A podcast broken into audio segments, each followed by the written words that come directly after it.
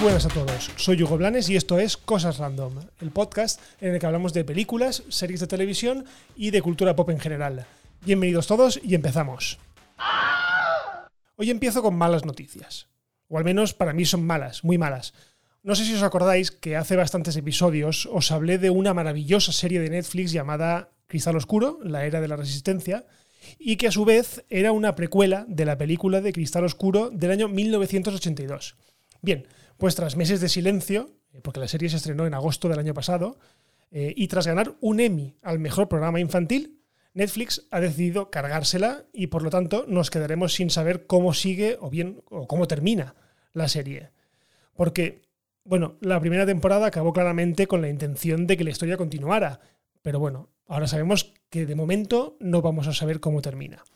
Yo no sé si es porque la serie era muy cara, que de hecho lo era. O sea, en múltiples entrevistas los creadores han reconocido que la serie eh, es muy cara y les costó muchísimo sacarla adelante. Así que bueno, la serie, bien, es cara, pero la pena es que para mí fue una de las series que más me gustó del año 2019, si no la que más. O sea, una serie que me emocionó muchísimo. Y, jolines, con el año de mierda que llevamos, hubiese sido una buenísima noticia que anunciasen su continuidad. Pero bueno, mm, no será así. Sí que es verdad que la serie apenas tuvo campaña de publicidad por parte de Netflix. Que esto, la verdad es que se lo achaco mucho a la plataforma porque mm, lanza series como si fueran churros. Algunas las promociona, otras no. Y en este caso, bueno, fuimos unos cuantos los que hicimos mucho ruido en Netflix, unos cuantos, digamos, abuelos cebolleta o gente que veníamos de la época en la que se estrenó la primera película. Entonces, esa gente hicimos mucho ruido, eh, nos creímos que la gente la vio o que la serie la vio muchísima gente, pero no es verdad. Twitter no es el mundo real, eh, no representa el mundo real y lo cierto es que la serie la vieron cuatro gatos. Cuatro gatos muy ruidosos, pero cuatro gatos al fin y al cabo. Por lo tanto, Netflix ha hecho números, ha visto que esta serie le ha costado muchísimo dinero y que no le renta, otras muchísimo más baratas, como por ejemplo Elite, la ve todo el mundo y, eso, y les cuesta cuatro duros, por lo tanto han, decidido sacar la, la guadaña y se la han cargado. En fin, que nos quedamos sin saber cómo conecta la serie con la película original, al menos en forma de serie de televisión para Netflix, ya que, bueno, Lisa Henson, la hija de Jim Henson y presidenta de Jim Henson Company, ha dicho que buscarán la manera de darle un final a la serie. Bueno, si no es como serie en Netflix, por favor, desde aquí hago un llamamiento a las otras plataformas, tipo Amazon Prime o HBO o quien sea, para que recoja el testigo de Netflix y que por favor eh, produzca una segunda temporada que conecte perfectamente con la película y que nos haga felices a todos y ya pues dejemos el tema de Cristal Oscuro y punto. Pero bueno, hoy es un día triste, yo estoy triste, me he levantado, he leído esta noticia y lo primero que he pensado es joder, con lo que me gustó la serie y no va a tener final. Y ahora seguimos con un rumor que, por contra, es una buena noticia, si se confirma ese rumor, claro. Muchos os acordaréis de mi indignación en el pasado episodio 100, ¿vale? Aquel en el que repasaba todo lo que había pasado en la DC Fandom, cuando no se dijo ni pío del que para mí es el superhéroe de los superhéroes, de Superman.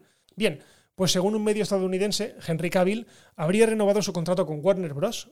para seguir interpretando al hombre de acero en el universo de películas de DC. Esto incluiría, según el rumor, claro, una nueva película en solitario y varias apariciones en otras películas del universo, como por ejemplo la de Flash y su Flashpoint. Lo único que no me cuadra de toda la remesa de rumores es que la película en solitario de Superman estaría dirigida por Josh Whedon. Y no, no me cuadra por todo el lío que se ha montado con el supuesto mal comportamiento del director durante el rodaje de las escenas adicionales de la Liga de la Justicia. Que ojo, que no dudo ni por un momento que es el director ideal para la película, porque es un friki de cojones, pero no sé si el ambiente en Warner, con demandas de por medio y todo esto, es lo más idóneo para esto.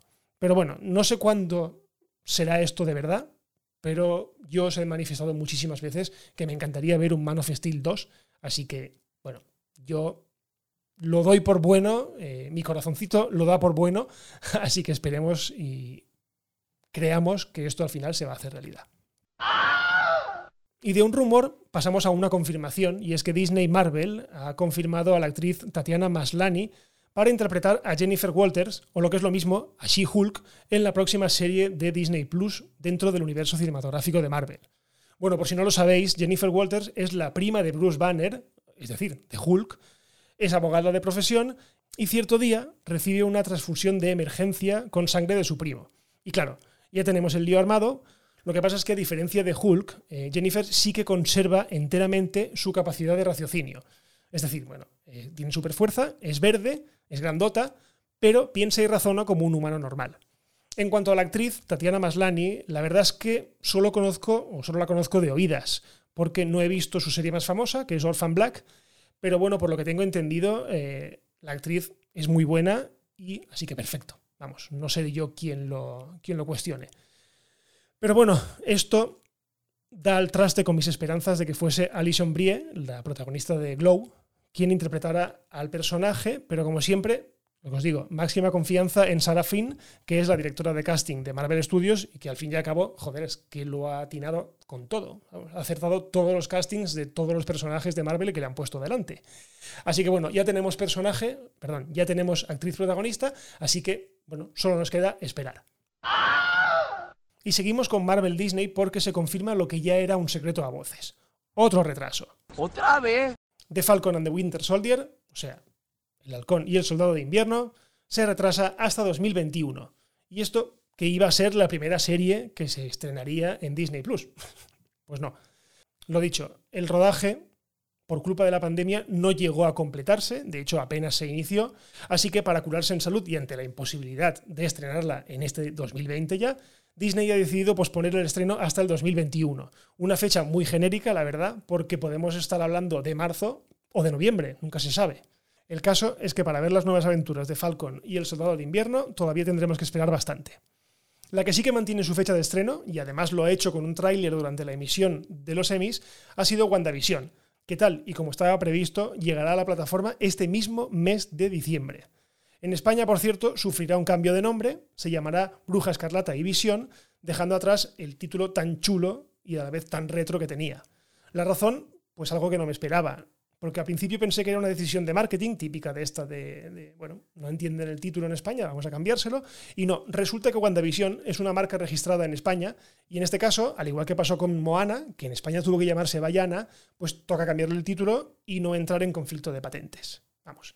Si os apetece ver el tráiler, que la verdad es que es súper curioso, os lo dejo en las notas del episodio, como siempre.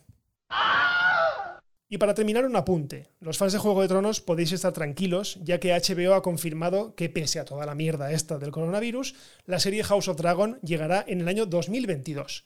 Recordemos que House of Dragon es una precuela de Juego de Tronos que se centra en la familia Targaryen y en sus batallas internas antes, o 100 años antes, de lo que vimos en la serie original. Por cierto, algo que ya sabíamos es que los guiones estarán basados en el libro Fuego y Sangre, escrito por el propio George R. R. Martin. Eso sí, Espero que no participe en la escritura de ningún guion y que se dedique a lo que tiene que hacer, cojones, que es a terminar Vientos de invierno de una vez. Bueno, ya hasta aquí un nuevo episodio de Cosas Random. Muchas gracias por escuchar y ya sabéis, si os ha gustado, podéis compartir este podcast en vuestra red social preferida, dejad valoraciones si la plataforma os lo permite y bueno, todo esto. Por lo demás, lo dejamos aquí y nos escuchamos en el próximo episodio de Cosas Random. Un abrazo y adiós.